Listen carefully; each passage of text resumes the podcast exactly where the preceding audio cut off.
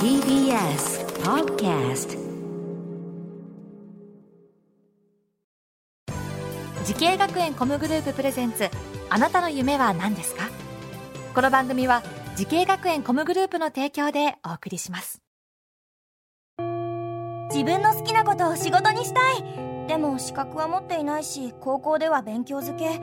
私の夢を叶えられる専門学校があればいいな。あなたの夢は何ですか？滋慶学園 COM グループはあなたの夢を実現します。今すぐホームページを。滋慶学園 COM グループ presents。あなたのあなたのあなたの夢は何ですか？こんばんは花輪です今週は年末スペシャルということでございまして滋慶学園 COM グループの名誉教育顧問世界のトップダンサーでもあります高弘さんをお迎えしての第2夜でございます。あなたの夢は何ですか？えー昨夜はですね、渡米までのお話をね、お伺いしましたけれども、まさかの、えー高弘さんが、えーエリートではなくってですね、えーこう、ダンスと出会ったのも大学に入ってからという。そうなんです。で、しかも、そのきっかけが風見慎吾さんだったというですね、まさにです。衝撃の告白でしたね、これね。えーそんな高弘さんですけれども、はいあのー渡米されまして、ええこの全米のコンテスト番組で歴代最多の優勝記録を作られたということでございますけれども、はい、そうなんです。はいこういったどういうこれは記録なんでしょうか？これは、うんえーアポロシアターといううんニューヨークの、あヒップホップの劇場がはい。歴史があるんですけれども、うん。NBC 放送というあのアメリカのテレビ局はいで。開催しているうん。コンテスト、そのコンテストで歴代最多の防衛記録を持っています。これがすごいことなんですよ。でまずそのアポロシアターというのがもう世界中の、えーダンサーだけじゃなくもうパフォーマーだったりとかね、はい、もう全世界の人が憧れのステージですから、うん。でなかなか立つことができず、はい。あのみんなアポロシアターを目指すけれども、えー断念して帰る人がほとんどの中。そこのステージではい。優勝記録の防衛記録を持っているというですねその番組のね。番組そのはい。番組も結構有名な番組で、えーっとえそのトライというのは初めての挑戦だったんですか？はい、ニューヨークに2004年に行って、うん。まずはアマチュアナイトっていうはい。大会に出るんです。うん。それは劇場の中である大会で、うん。1年間、まあ、大体1000組、オーディションで受かった1000組ぐらいがこうトップを目指していく。すごいな。でそこにやっと立てるという。やっと立てる。で憧れのステージですよね。アポロシアターのその番組の特にステーいや、ジという。のはもうそうです。アメリカ中の人が見る。はい。それはもう最初どうですか足触れたりしました？よいや、最初は初めて舞台に立った時は、目の前がそそり立つ壁のような劇場なんですね。うん。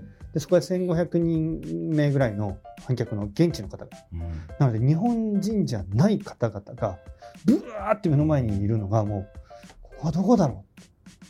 う、ね、そりゃそうですよ高弘さんね。夢中になってはい。パフォーマンスが大体23分あるんですけども、はい。終わったらひ一回も息をしてなかったことに気づいて、そしたら急に吐き気がしてでステージの横でスタッフさんがバケツを持ってきてくれて、えふーってやるんですけれども緊張で結局何にも出なくていうのを毎回やってました。そっか緊張を通り越してはい、息することも忘れてしまったという。そうなんですですね、一番初めアポロシアターでバーンって受けた。うん。それはダンスをあんまり習ったことのないオリジナルスタイル。うん。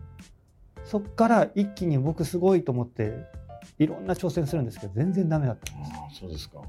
あもうすごいこう受け入れてくれてテレビだよバックダンサーだって言ってもいざ教えられても僕はダンスができなかった。いや僕のスタイルはできるんですけどそれじゃ仕事にならない。それでアメリカのダンスの大学うん。に入ってうん。バレエやってジャズやってでストリートダンスもやってマドンナのオーディション。そこを卒業して。でそのマドンナのオーディションは振りが課題で与えられてうん。それを真似する。うん。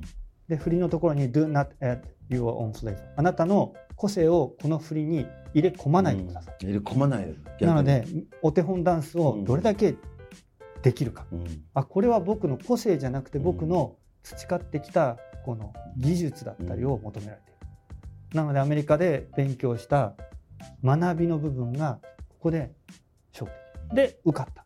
あやっと個性で認めてもらえて自分の技術でうん。認めてもらえた、うん。あやっと僕はなるほここで、どね。と思いました。そうなんですね。すごいね。なんか、あってことは、後からこう基礎を学んだというね。そそこがなかなか普通のダンサーと違いますよね。はい。でもそれが逆に良かったんですかね、ということは。あそれが良かったなと思います。やっぱりあのある程度うん毎日練習していくとレベルってロールプレイングゲームと同じで、うん。ある程度レベル50とか60までに行くとなかなか上がらなくなるうん。ので、だけど想像のレベルっていうのもまたあって、うん結構技術に行っちゃうと想像のレベルが忘れられがちなんですけど,、うん初めに想像のレベル上げてから次技術になったので、なんか僕にとっては良かったと思います。そのあれですか、高弘さんがこう今トップランナーとしてこう走り続ける。はい、これ秘訣みたいなのなんかありますかね？秘訣はうーんありますはい。僕はサインを大事にしていてうん。そのサインは緊張っていうサインです。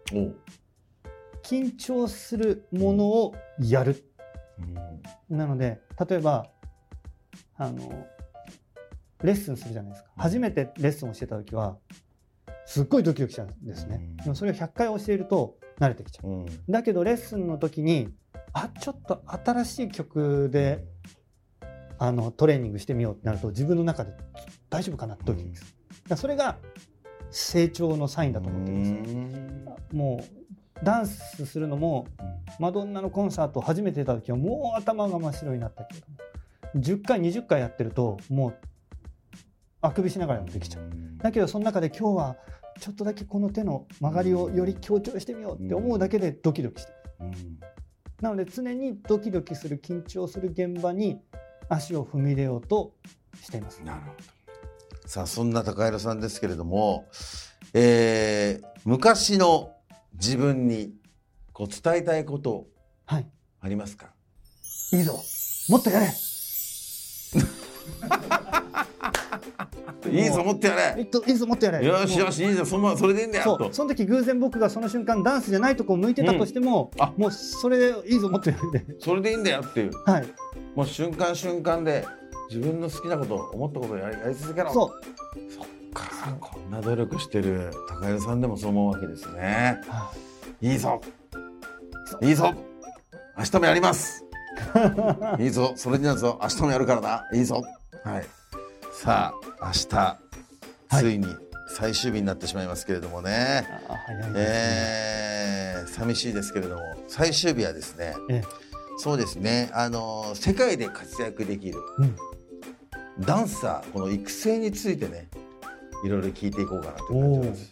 はいあのダンサー目指している子ものたくさん見てくれておりますんでね、ぜひとも見ていただければなというふうに思います。はい、明日もよろしくお願いします。この番組は YouTube でもご覧いただけます。あなたの夢は何ですか ?TBS で検索してください。それではまた明日です。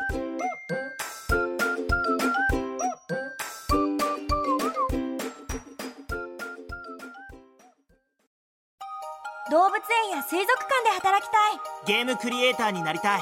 ダンサーになって人々を感動させたい。滋慶学園 COM グループでは希望する業界で活躍したいというあなたの気持ちを大きく育てます。今すぐホームページをチェック。全国の姉妹校でお待ちしています。滋慶学園 COM グループ presents あなたの夢は何ですか？この番組は時系学園コムグループの提供でお送りしました。